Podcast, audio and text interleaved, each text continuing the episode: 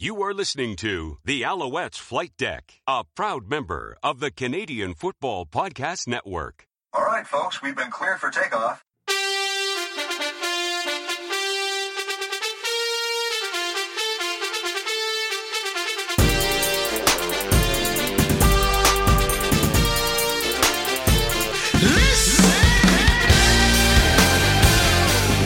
And welcome to the Alouettes Flight Deck, podcast dedicated to Montreal Alouettes football. I am Tim Capper, along with Cliffy D. Hey, sir, happy 100! Happy 100. 100 episodes of the Alouettes Flight Deck podcast. My God, I, I I'm I'm excited. I didn't think we'd get this far, to be honest with you. Ah, I had faith. I had faith. This is not your normal episode of of the Alouettes flight deck this week. Because we've reached the century mark, we wanted to make sure that we brought you something special. So we are going to be speaking with Hall of Famer Ben Cahoon. No, no, no. It's Ben Cahoon. Oh, yes. Yes, that's right. Uh, and you'll be listening to that in the next couple of minutes. Um, we talk about everything about his Alouettes career. It is, I can honestly say, it is one of the most anticipated interviews that we have ever done uh, and we were lucky to get it, and we hope you guys love it. Uh, but what Cliff and I wanted to do first, real quick, is talk about, uh, you know, talk about 100. Um, I mean, it started. Uh, uh, if you go back and actually, it's funny. If you go, it's what I did earlier this week, by the way, Cliff, and I told you about that, and you, you're, you're giving me those. Uh, the emoji eyes, those double emoji big eyes. Because, yes, I actually went back to listen to the entire thing. Um, it started way back in uh, 2016, June of 2016, where it was an idea that Cliff had come up with. Uh, I think we've been talking about it for almost a year, if I'm not mistaken, or a little bit over a year. Um, just a matter of getting everything nailed down, how when we were going to do it, what type of format we were going to take, etc., uh, where we were going to host it, um, and uh, flight deck. I would hope to this day, uh, you know, uh, you know four seasons in would be uh, the the place to go for when it comes to uh, uh, for uh, for Alouettes news, interviews, etc. Uh, in a in podcast form, but you know whether you be uh, an anglophone or a francophone here in Quebec, or whether or across the country, um, it is something that's a, a labor of love. I'm, I'm, sure our significant others have have cursed under their breath many a time when they do become that football widow, right, Cliff? Um, so, so we got to give out props to them also for for uh, for putting up with our with our uh, uh, with our fandom of the of the CFL and the Alouettes. Without question, and as you said, this is definitely a labor of love. It's something that we've we've gone back and forth with so many times as to how we want to present it to the fans, how we how we want it to be presented as far as how the league goes too, because the Canadian Football League has really they've really given a lot of attention and a lot of love to all of the football podcasts. Like as, as members of the Canadian Football Podcast Network, all nine teams are represented. And for us, it was crucial that the Alouettes got representation because when we started the, the flight deck, there was at the time not every team was represented, and there's a few teams that were represented, but there was no, there's nothing for Montreal. There was nothing for the Montreal Alouettes, and we decided, okay, we've got to be that voice. We want to be the ones that let everybody throughout Canada and the rest of the world essentially know what's going on as far as things here in Montreal for the Alouettes. And you know, that's something we strive to do week in and week out. Uh, sometimes I think we nail it. Sometimes maybe we don't quite nail it. Uh, I, I, can't say every episode's been fantastic, but uh, no, I'm sure if we, could, if we could count how many times that I've got, mm, uh, uh, it, it, probably would set a world record. yeah, not to mention uh, the, the the language with the lunatic. Uh, oh yes, yeah. best. We, that was one of the best inventions ever. yeah, it, it sometimes you just you, you got to curse, and you know we we we try to keep it clean. Try to we're, we're hoping that you know families are downloading this episode, these episodes, and enjoying them. Like, no matter what age you are as a football fan, you know, we, we, hope you're listening, and we hope you appreciate everything that we do for for you guys, because that's what that's what it comes down to is we do this for the fans. We we are fans, and we do it for the fans because yeah. we want Montreal Alouettes fans to be represented on a worldwide stage, and that's the beauty of this podcast is it does allow us to present how we feel about the Alouettes, whether it's good, bad, or other, and it's something that we we do take a lot of pride in, and we. Uh, I mean, we definitely have a good following, and we definitely appreciate each and every one of you that downloads the show and shares it and listens to it, follows us on Twitter, Facebook, what have you. We definitely appreciate everything that you guys do for us, and we sincerely hope that you appreciate uh, the efforts that we put out uh, almost every single week. Mm-hmm. Yep, yep, that's that's true. So, um, obviously, uh, uh you know, uh, 100. We hope to be for here for hundreds more. Um, but I can honestly say I think the best way to to to continue this quick intro, Cliff, is to say without further ado, let's let's speak with CFL Hall of Famer and Montreal Alouettes alum Ben Cahoon. And to help us celebrate our centennial uh, episode of, of, the podcast this week uh, is a former Alouette that you should know. There are many ways that you would know of him.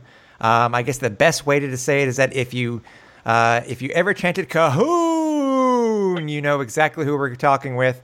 CFL Hall of Famer Ben Cahoon. Hey, thanks for joining us, Ben. Hey, my pleasure. Congrats on 100 shows. That's amazing. Oh. You kind of uh, that was quite a hint on the Cahoon part there. Yeah. they couldn't get it. They couldn't get it with that hint.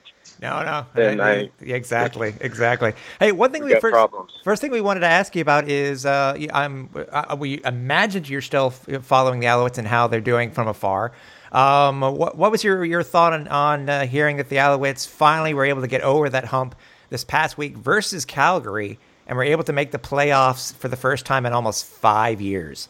Incredible yeah, I have been following from a distance, um, but it's so nice to see turn things around and have got some momentum heading into October, November, and uh, you know it's it's uh, it's a funny game, fine line between winning and losing, and you, you put a couple decent games together and get some wins. It's contagious, and as is losing, unfortunately, but mm-hmm. um, it's nice to see that these guys who believed in themselves uh, have finally, you know, had some luck on their sides and been able to, to win some big games and, and got a got a decent, respectable record and a chance heading into the playoffs. Do, you feel that you were when when you were with team? And you, I mean, the Alouettes, to, you know, they were such a dominant team when you were with them through your entire career.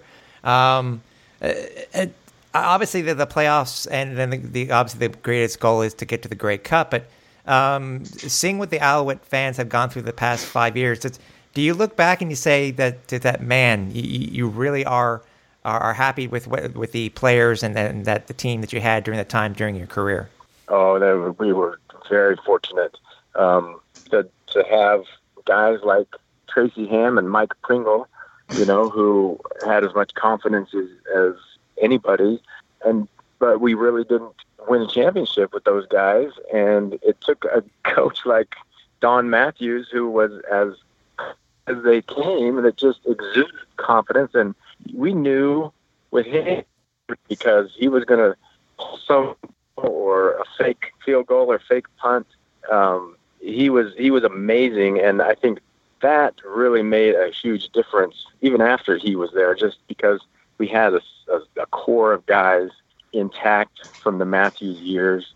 Um, he's just a phenomenal coach, a phenomenal football coach, and um, we knew we could win any game uh, because of the Don factor. Mm-hmm. Now, compare the Don factor, if you will, to working under Marc Trestman. Uh, you won two Grey Cups with uh, Marc Trestman at the helm. Uh, can you give us sort of a comparison of that coaching style versus uh, Don Matthews' coaching style? Oh, that's a great question, and it's, a, really contrasting um, approaches. Matthews was kind of fly by the seat of his pants, and and he just had all this knowledge that he would pull out, and we would make adjustments in the locker room right before the game. And a lot of coaches have this philosophy that you don't install or teach anything new after you know day three, which is two days before the game.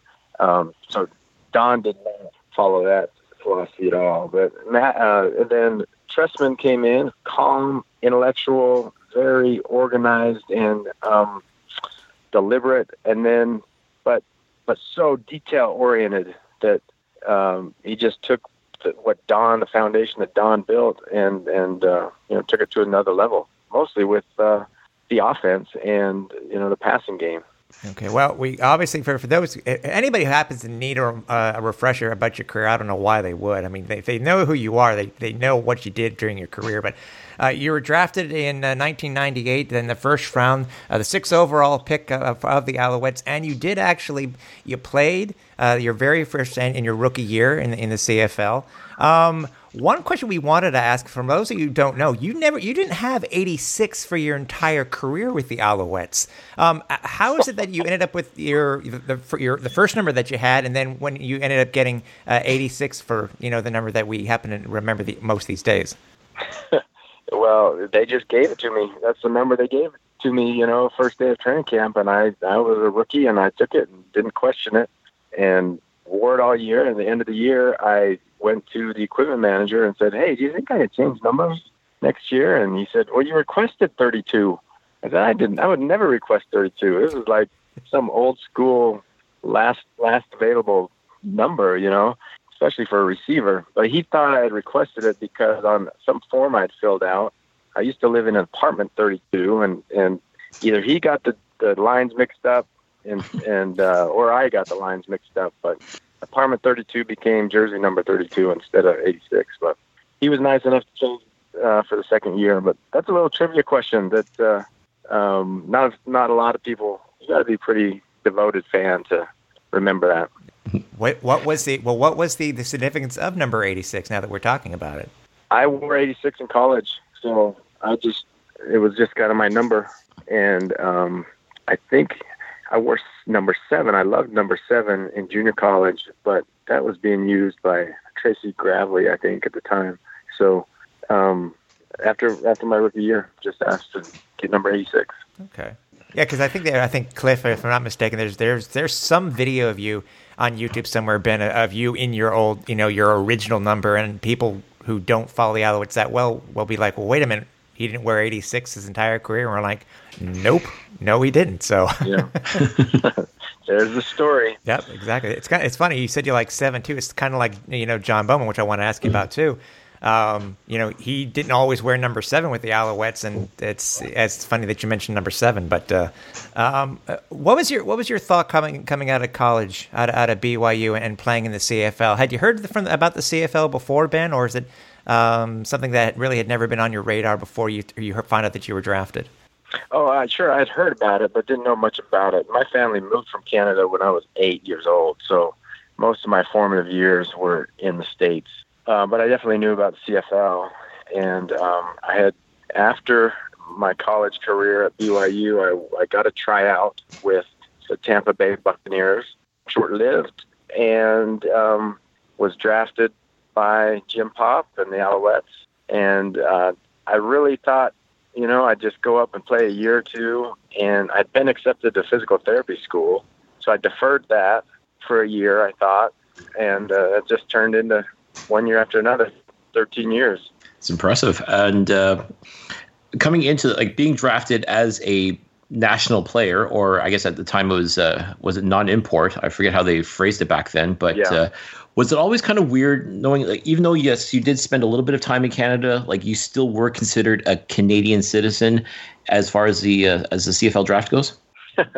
Oh that's been kind of a sore spot for my whole life or full football career because I, I never really i was accepted as a non-import or a canadian even though i felt you know my parents both born and raised in alberta. My grandfather served in the the um, my whole family heritage were Canadians, but you know, I moved when I was eight years old to the states and and played high school sports in the states. But I always felt like I was Canadian, and it was such a big part of my family that I, I kind of got a little sensitive when people referred to me, you know, talked about kind of beating the system or not being a real Canadian. That offended me. I knew it offended my grandfather, who, you know, served in World War II. Uh-huh. Yeah, I'm sure. Yeah, yeah, it's funny. It's you know we we knew you use a Canadian, and you, we can only gather so much information, Ben, from what what you can read online and on Wikipedia and stuff like that. So it, it's got actually cool to get some context uh, on. Yeah, you know, I sorry to interrupt you. I actually lived in Beaconsfield when I was uh, seven years old. My dad taught at Concordia University for a year and a half. So um, my family was from Alberta, but I actually lived in the Montreal area as a child. So when I got drafted to Montreal, it was like a coming home uh, deal for us. It was cool. That's cool. That, that really See, is that- neat. Yeah. that, that that's a homecoming as far as I'm concerned, Ben. That's a homecoming. Count it. Yeah, I, I went and knocked on Guy Lafleur's door as a child, got his autograph. So I, I still remember that. oh, re- oh, you, you have to tell us about this, Ben. H- How, Oh, how, yeah. how, did, how did that come about? What was your reaction and what was his reaction? Well, it's been a long time ago, but my buddy at the time knew where Guy Lafleur lived. It happened to be, you know, two or three blocks from our house. So we walked on down, knocked on their door, and he was gracious enough to sign whatever we had at the time, some papers, and it was nice. And and uh, I don't remember too many details about it, other than it was a successful venture out of out of our neighborhood.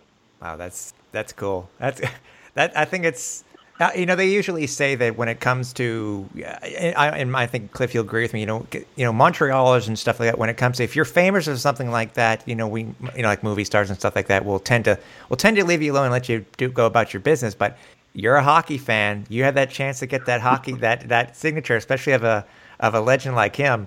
Uh, everything's off the table. So yeah, exactly.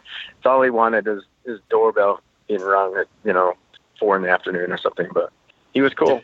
Did, did you ever go trick or treating at his house? I don't remember that. we would have been we would have been smart if we would have done that. Go to the big houses, get the get the full candy bars. Exactly. That oh, I love that. I love that. Um, God, there's God, there's so many different th- things things to ask you and talk about about your career, Ben.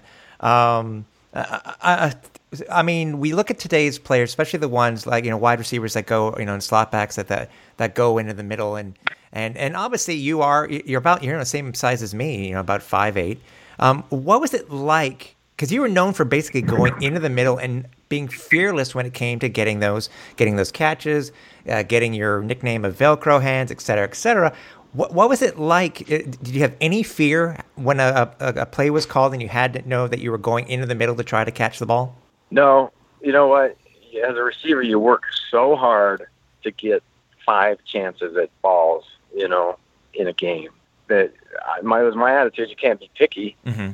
You just want your number called, and um, and there's so much going on, and it just takes so much focus to to be able to make a catch that the that I had that I had a little bit of focus, and, and I wasn't scared, wasn't worried about getting hit. I knew I was going to get hit anyway. Mhm. Um, but no, I, I wasn't picky. I didn't care where where the route sent me, where the the actual play sent me. I just wanted the ball.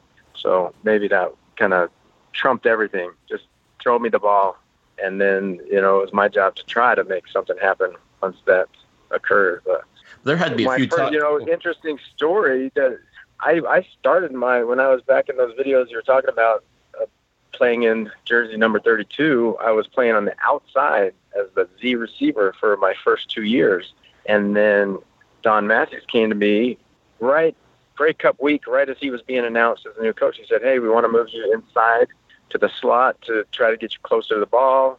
And I had tried that in practice at times, playing scout team, and it was not successful. So it was a off season full of stress for me because I was I knew, you know, there's bigger bodies in there. It's much more physical. You got to navigate a lot more, a lot more, you know, of the defense.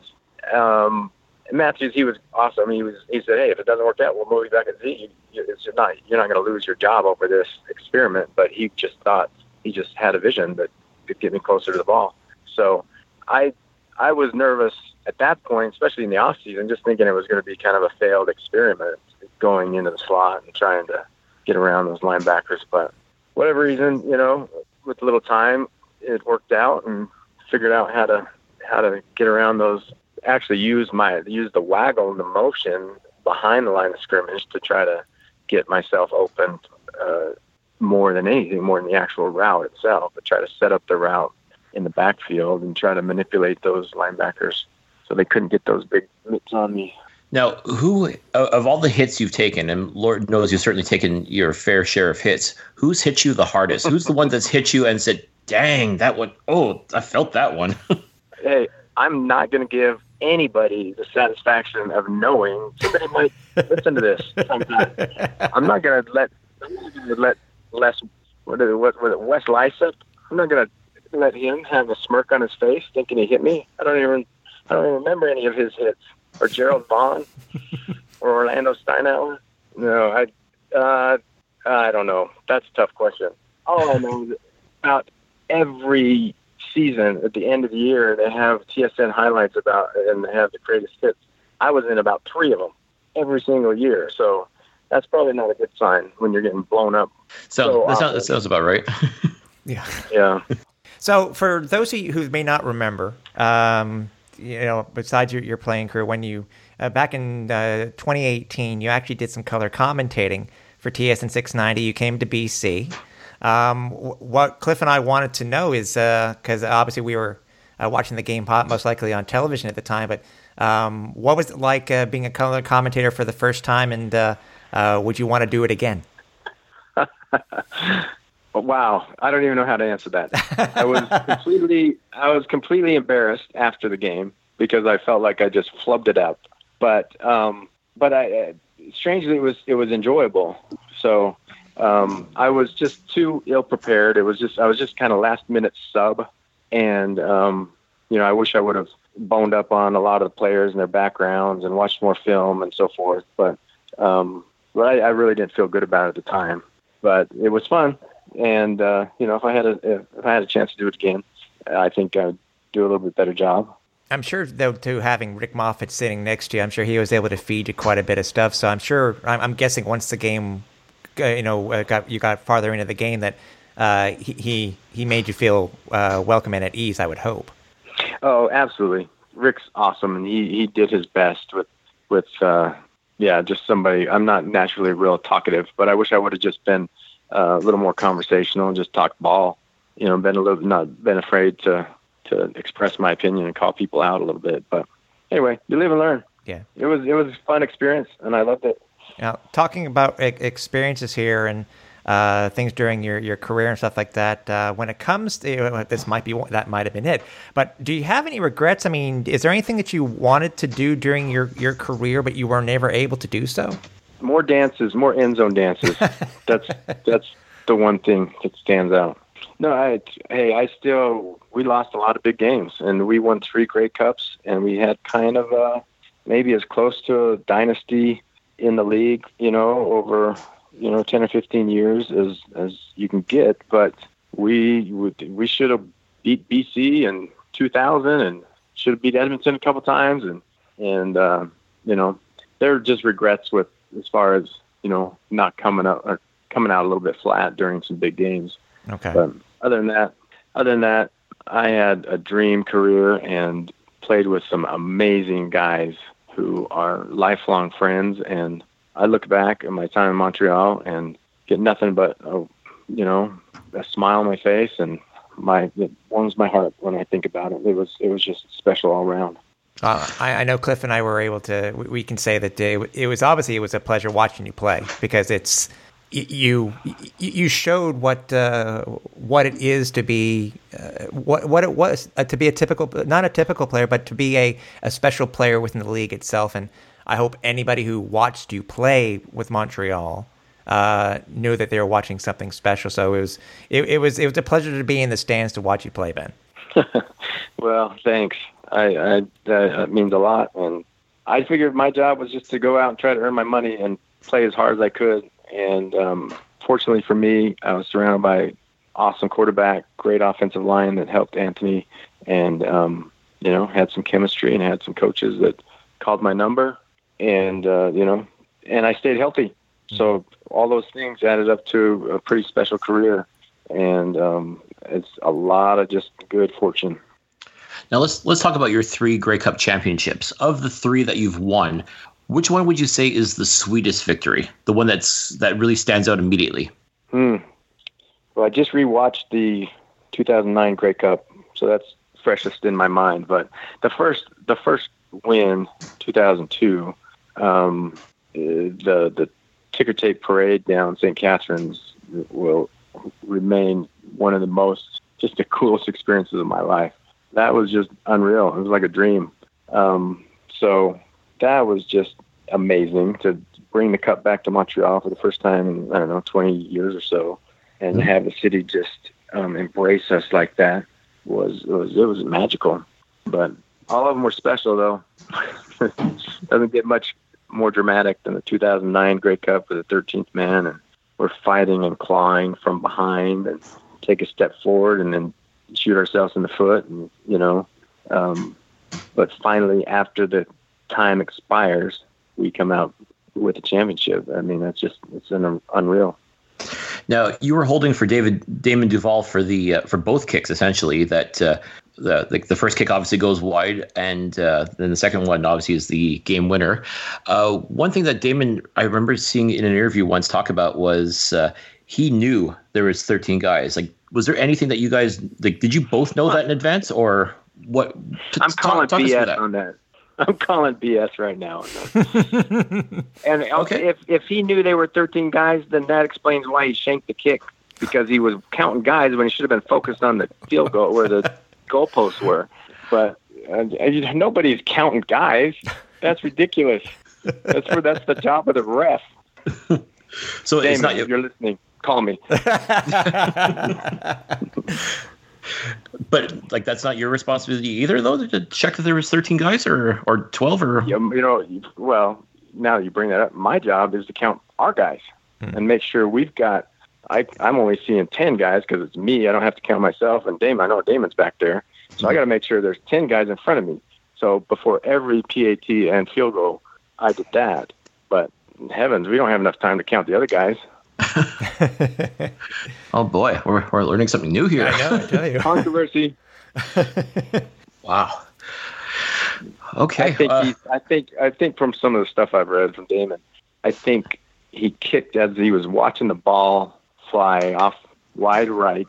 He might have seen some flags go up, so he's putting two and two together and, and thinking, "Oh, might must be must be too many guys on the field." But that's the first I've ever heard. I've been I've been in a lot of football games, playing and coaching, and that's the first time I've ever heard of anybody counting the opponents. play. wow. What? I what? I'm, I'm speechless. yeah, yeah. What's it?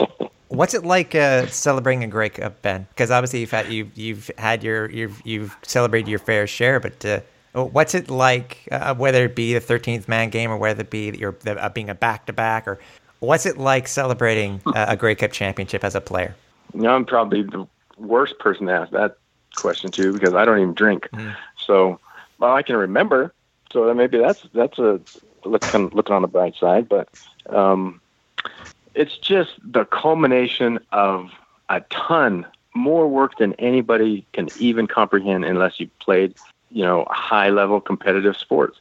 It's hours and hours a day of training in the weight room all year long. It's nursing, uh, you know, just nagging injuries for months at a time.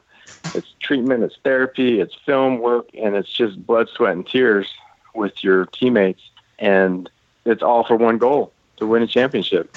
And as we found out many times, it's an elusive deal, even in a small nine team league. It's hard to win a championship. So it's just, you just are able to exhale and smile and enjoy it for the first time, really not have to worry about another game next year or next week. And you just did it. So it's just time to let your hair down and relax and, and enjoy it with your boys and your family. Now, one thing I'm never ever going to forget, Ben, and I, I hope you don't hate me for this, but uh, that 2009 Grey Cup parade, the moonwalk. You you got, you got to take us through the moonwalk. What what prompted that? I have no I have no recollection of this. Details were fuzzy at the time, right?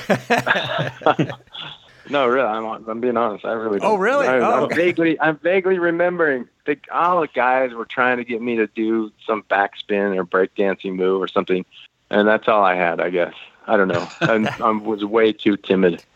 Hey, as far as I'm concerned, you nailed it, man. That was pretty good. Oh, like Okay. I, Okay. Well, thanks. I, I know Canadians typically don't have a whole lot of rhythm, so I mean, like that's the fact that you were able to pull that off was nothing short of spectacular.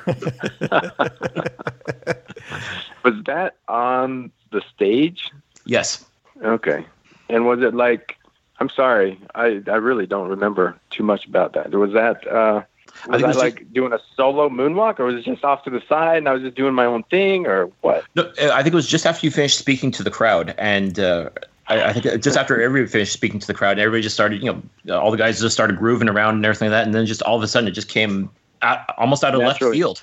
Yeah, Just natural, yeah. Just feeling the moment, drop the mic and moonwalk away, right?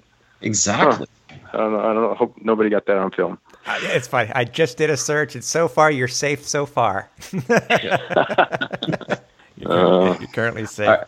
Uh, and and after the the 2010 Grey Cup, uh, again you you you just won your third championship. Uh, at that point, did you know that you were done? Like as far as you wanted to go out a winner, and if anyone deserves to do be able to go out on their own terms, it's definitely you. But at that point, did you know for sure that okay, I'm done. I'm calling it a career. I did. Yeah. I I had I knew going into that season that it was going to be my last. Um, told very few people. Um, I think, and probably mid-season or something, I opened up to Jim Popp and maybe Anthony Calvillo and Anwar Stewart or something. But just very few people knew. But I did, and my my wife knew that that was it. And uh, and it was time. I I was, you know, if I was a four six forty when I entered the league. I was four nine forty by then, and just kind of felt like I was sitting duck out there, and um, felt like I could still get open a little bit. But after that, I was just you know getting taking a beating. So just because I wasn't quick enough to get out of the way, but so that's what made that special for me personally. Um, it was awesome victory for the team and um, just a great accomplishment for the team. But I knew that I was stepping away you know, in the very last game I was going to play, it was going to be a victory, and it was going to be a sweet memory for for the rest of my life. So, um, again, just real fortunate, fortunate that we made a few, a few more plays and, and came up when we needed to. and plus, you're able to say you went out, out as a as a back to back champion too. Yeah, crazy. It's awesome. Now, um, Ben, uh, so I mean, you set so many CFL records as a player. Do they do they mean more now as a former player than when you were playing, or is it just the opposite? You know, the- at the at the risk of I- they they I, they don't mean more now. They they really don't. They're nice to think about. Um, I still tease my wife and say I'm going to go uh, make a comeback and just catch four or five balls and get right out of bounds, just so I can break Geroy Simon's record. But um, but that would be stupid. The um, they they they did drive me though as a player. I was I was I mean not initially because there was you know kind of unreachable each run sorry unreachable for so many years. But then once you started getting close you're like holy cow, maybe maybe I can hit this. So then it did drive me to to work hard in the off season and to practice hard and and uh, you know try to be prepared to do your best every week. So they probably mean more meant more as a player than they do now. You weren't the type of player though that would would uh, scoreboard watch, so to speak, yourself during the season if you knew you were close to something. Were you, or did you? If it had, if it came, it came. If it didn't, it didn't. Well, kind of both. I mean, I definitely, I wasn't, I wasn't obsessed with these records, and I didn't want to, I didn't want to, um, you know, put myself above the team. But it meant a big. They, they were important. I was still trying to fight for a contract and justify my salary, and you know, try to. Um, so those those became important in that regard. But um, yeah, it, it was. It just. I was, I'm competitive, and if if there's a guy in the league that I think I'm better than, then I'm I want to prove it with a number, you know, that's going to that is going to justify it. So Right. um, I've always kind of been a numbers guy, and I've always been, had a had a my one eye on on the stats, and but it's more to do with just being trying to be your best and reach your potential than than just you know being a, a me guy. All right. Uh, when you did decide to call it a career, uh, was there ever any talk with uh, Anthony about going out at the same time, or was it really just a matter of I've done everything that I feel I can do, and it's time for me to move on, whether Anthony was ready to retire or not? Yeah, no, I mean we were good friends, still are, and, and roommates, and did almost everything together as as teammates. But we never talked about that.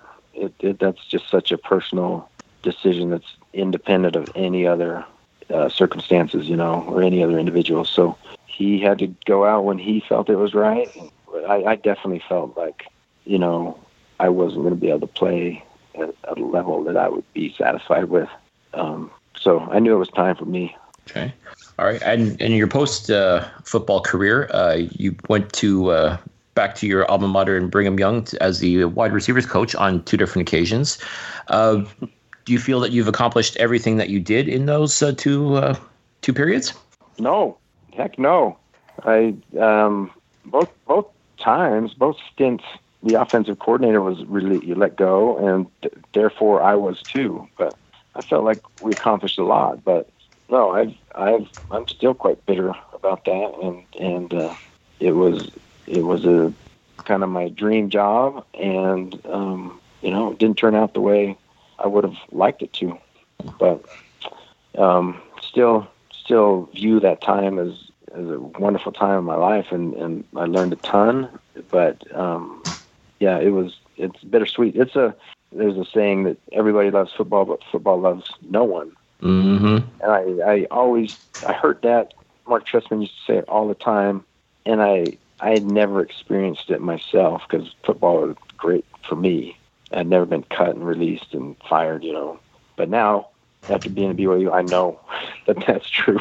It's a brutal game, and the world of coaching Division One football, especially in the states, it's it's cutthroat, and there's no loyalty, and um, it's rough. So, yeah, I know I know the meaning of that. Would you ever want to go now. back? Would you ever want to go back, Ben, or is is your coaching career in, in your in the rearview mirror? you know, when you're in it, you think this is your life and there's nothing outside of football. But once you get out of it, you realize you, you can exhale and you can have a life.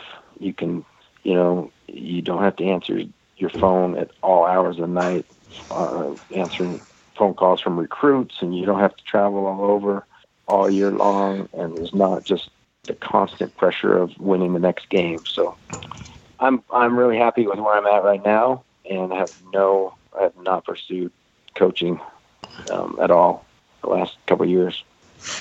So, if uh, a team in the CFL decided they wanted to have uh, a legendary wide receiver as one of their wide receivers coaches or offensive coordinator or something like that, you wouldn't take that call? You know, I don't. I, I know for a fact I'm not ready to be an offensive coordinator. Um, so that'll answer that part of your question. But I I don't think so. You know, um, as much as I would love it, and I feel like I could contribute, but um, yeah, I don't I don't think it's in the cards right now. I've got a pretty good gig right now.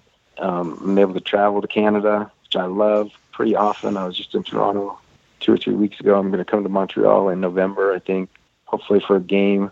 And um, and it's I'm I'm still able to see my kids and still able to, you know, have a have a normal life. And the life of a football coach, it's it's really other than the football part, which is fun. It's a tough life. There's no escape. It's 24 seven, and it, it it'll wear you down. Well, you uh, were uh, inducted to the CFL Hall of Fame in 2014. You had your number retired with the Alouettes in 2016. I should know. I was I was on the field for your for your uh, for the ceremony that night. Um, we both were. Yeah, we Where was were. security? Yeah, yeah, yeah, we- yeah. Um, Broke through the lines. I'm kidding. Um, Edit that out. yeah. what was it? Uh, what was it like being inducted in, into into the into the CFL Hall of Fame? it was amazing. It was just kind of like a dream. Um, I never expected that to happen, and um, it was just like the whole thing was just a dream come true.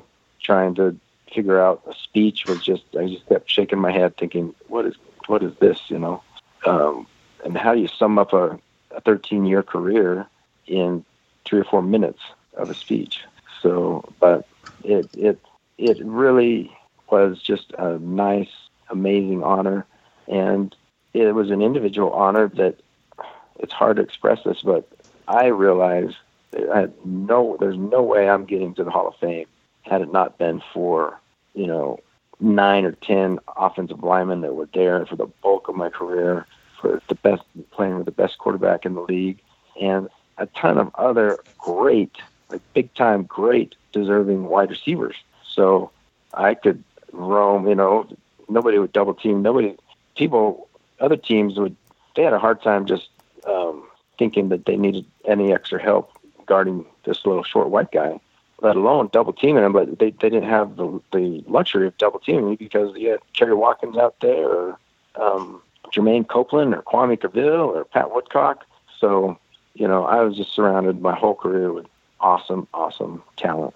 I think it would also, I would imagine it was special too, because that was the year that the, uh, I think it was one of the few years that the CFL decided to have the Hall of Fame game in their ceremony stuff outside of Hamilton, and you got celebrated in your, in your basically what your your second hometown in Montreal that year. Yeah, that was sweet. That was sweet. My parents were up for that, as were my in-laws, and it was a great week. So I have to ask though, um, you know, going through the whole process of having your your bust done and stuff like that, do you feel that they got your bust correct? no, no.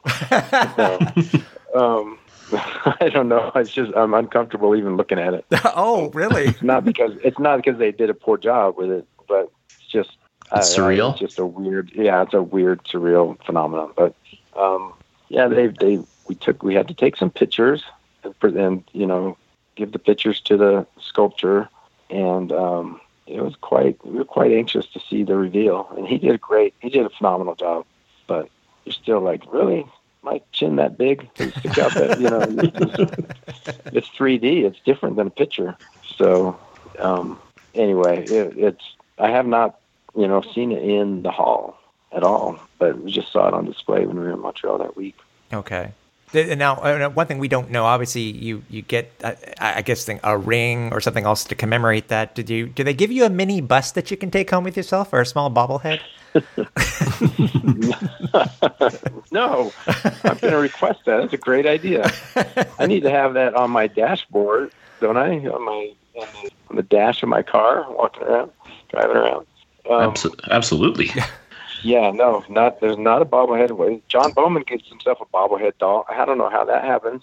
I haven't seen a, I haven't seen an Anthony Calvillo bobblehead. Maybe I missed that. There is I one. Don't, I there don't is think, one actually. Oh, okay. Yep. Okay. Well, now I know. Now it's real. It's coming clear to me what's going on here. Yeah, I think I, I think we're gonna have to start a campaign for you, Ben. We got to get you. A, we got to get you your bobblehead. There you go. Especially too, like you're coming to Montreal in, in November, which uh, by the way, there is going to be a football game played in November. So I think uh, I think we're gonna have to start pulling some strings for you, pal. Yeah, let's do it. Let's get the campaign going. All right. so what's it, what's it also like to know that uh, that you can say that you have your you had your number retired too? As I said, you had your number retired in Montreal a few years later. Um, same type of experiences as going to the Hall of Fame, or is it just something that it's a different type of feels compared to going into the Hall of Fame?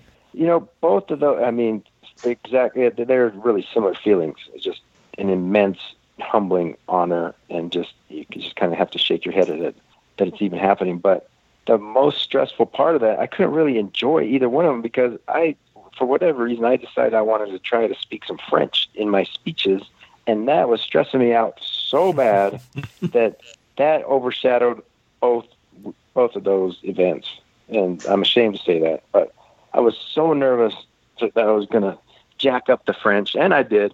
It was horrible, but um, as the fans typically did for me, always did for me, they gave me the benefit of the doubt, and I, I got a few golf claps, I think, out of out of my attempt. But um, yeah, that was that was probably a poor decision on my part to even try the French because I was it was it was just really stressful for me, but.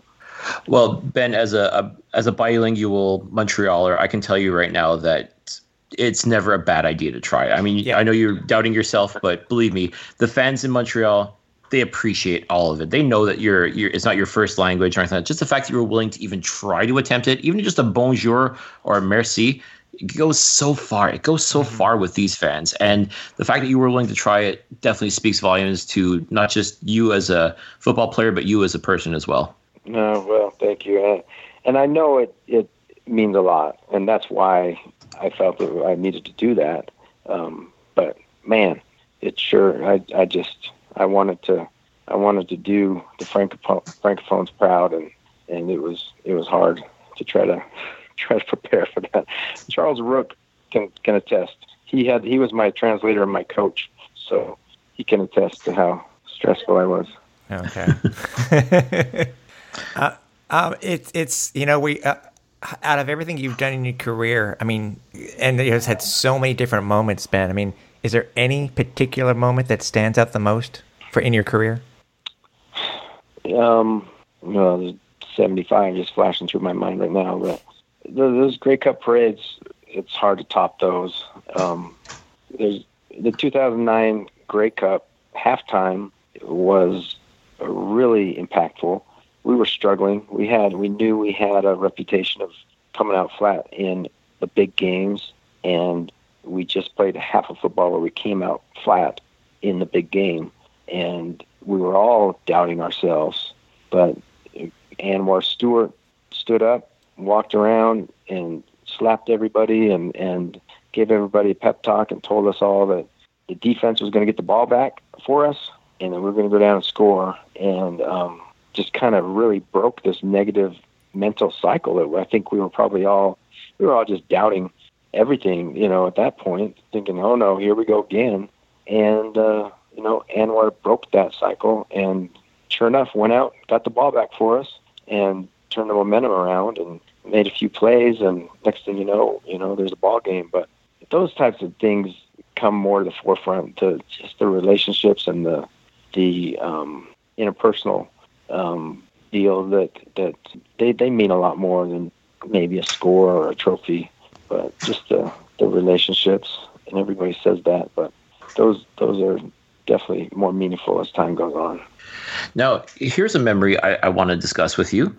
Uh, talk to us about kicking a game-winning field goal at home. Oh, well, that should have been my answer to the last question. that was, yeah, that was strangely enough. I don't know why I didn't think of that, but strangely enough, that is one of my most fond memories of 13 years, whatever, 200 whatever games, because it was just so bizarre. Only in the CFL can the emergency kicker have to kick a field goal and it turns out to be a game winner. So uh, that was my dream my whole life to kick a field goal. I never lined up as a kicker before that kick, other than just screwing around in practice. And um, played soccer my whole life, so you know I love to mess around in practice and and kick field goals. And so to actually be called upon in the game to do it when it's all on the line was just crazy. I remember that the uh, we knew it was going to come down to this, and the coach asked me, um, I think it was Marcus Brady, came up to me and said, "Hey, do you kick on a?" Oh, Marcus Brady became the holder. So not only was it the emergency kicker, I was the holder, so he was the emergency holder too. I was dealing with the second stringer. um, but Marcus comes up to me and goes, "Hey, do you kick off a off the turf or do you kick off the little pad?" And I'm like, "I don't know.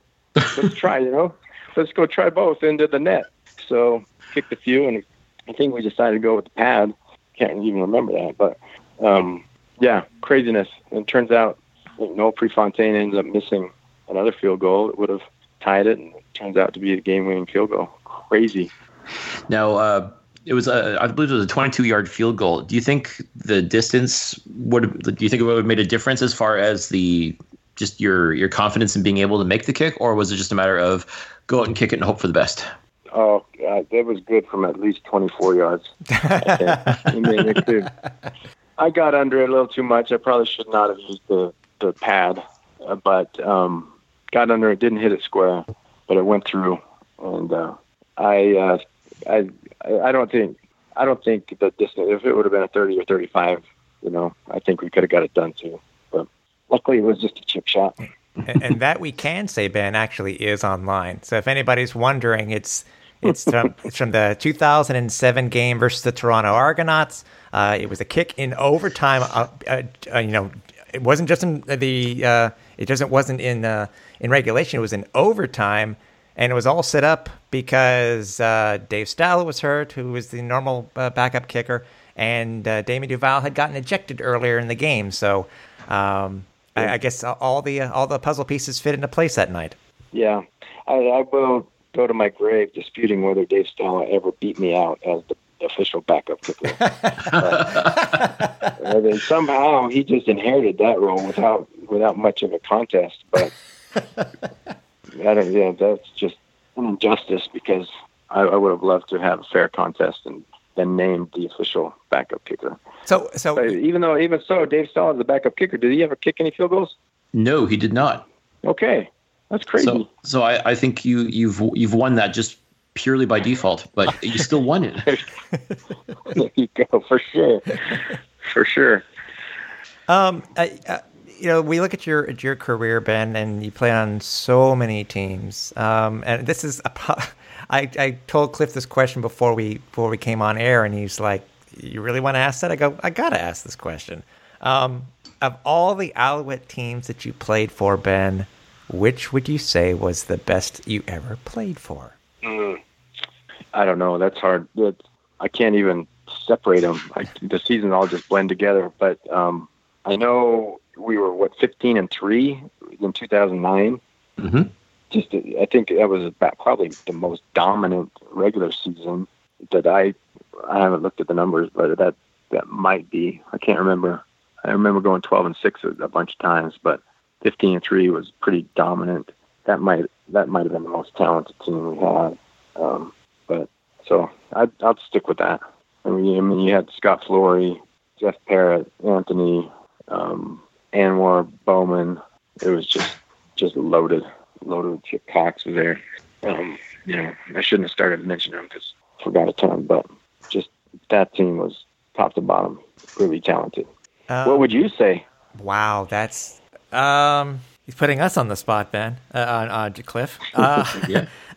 well, I mean, the, the obvious answer obviously would be 2009 because yes, you're right. It was such a dominant team. I mean, to go 15 and three, it was incredible. Especially too, like that was Coach Trestman's second season, and he pretty much got himself caught up as far as uh, being a, a first-time coach in the Canadian Football League, and just the talent that was surrounding it. I mean, like it was like that team was just beyond talented. Like there was like I I struggled to find any weak spots on that team, and yeah, I I'd have to say like that without question that was one of if not the strongest Alouettes team I've seen in my uh, like 22 years of watching the the Alouettes play football.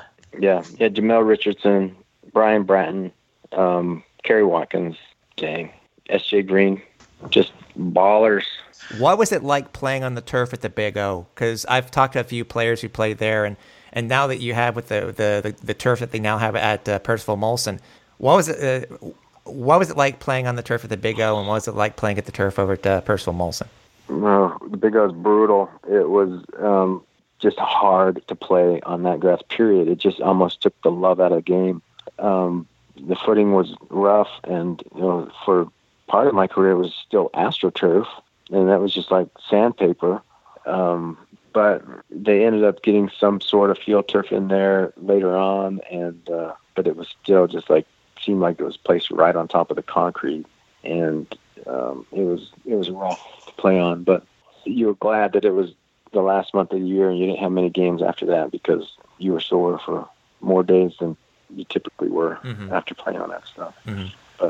But so but yeah, when I first came into the league in '98, every team had AstroTurf except for Edmonton, who had natural grass, and um, thankfully most teams converted over to the field turf within a couple years. But um, I loved the turf at Molson Stadium, um, especially the field turf, and uh, felt just like it was perfect. I wore some cool soccer Puma soccer cleats for most of my career, and I felt like the the footing that they gave me on that turf was perfect. I felt real confident, you know, getting in and out of breaks and and uh, running, making cuts on that on that turf.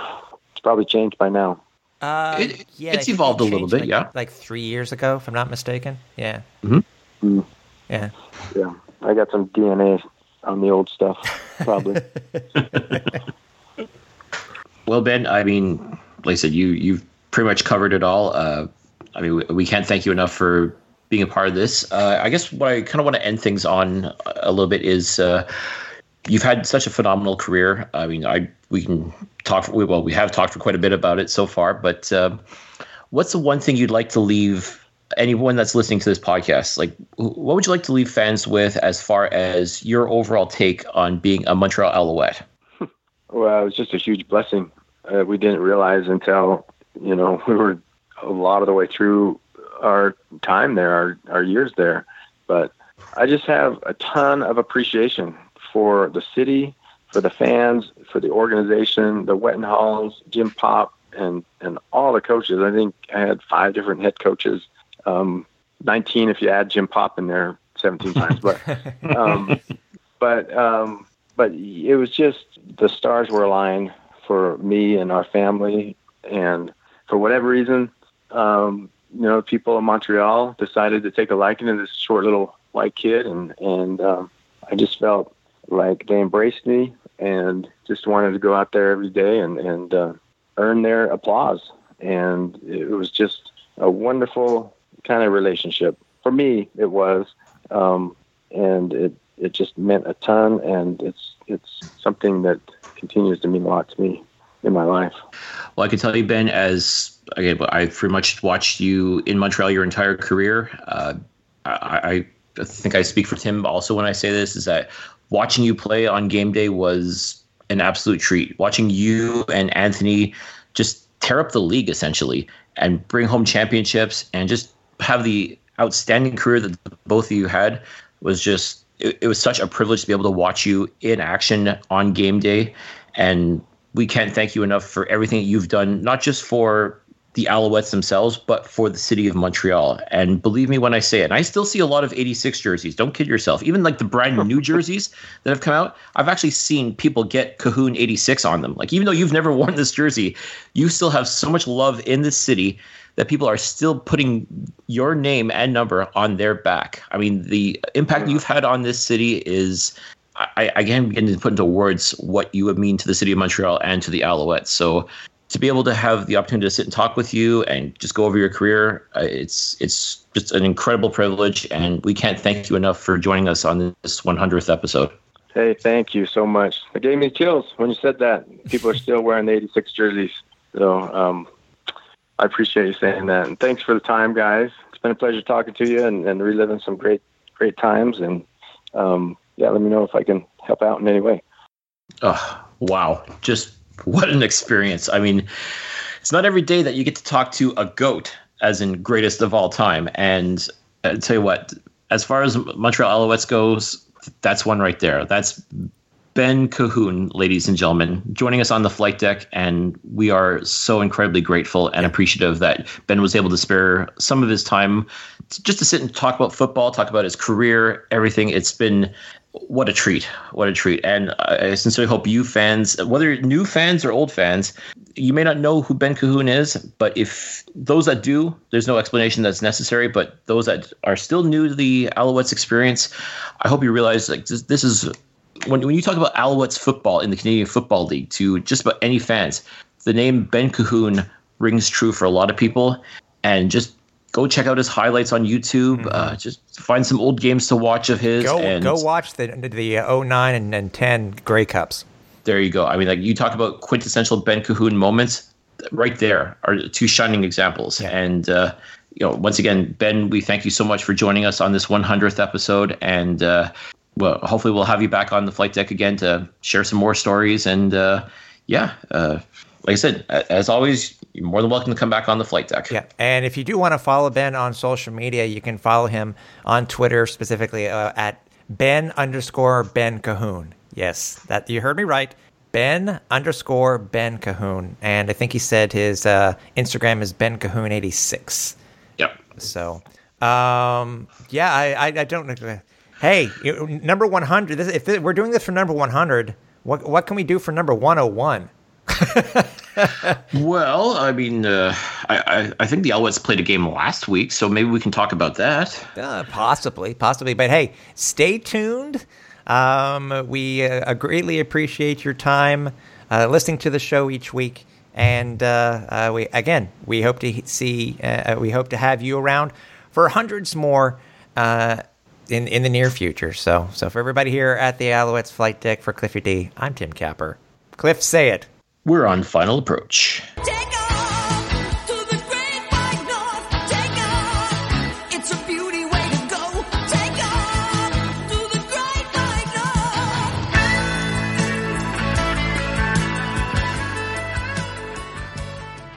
Thanks for listening. Find more great shows like this at CF Pod Network on Twitter.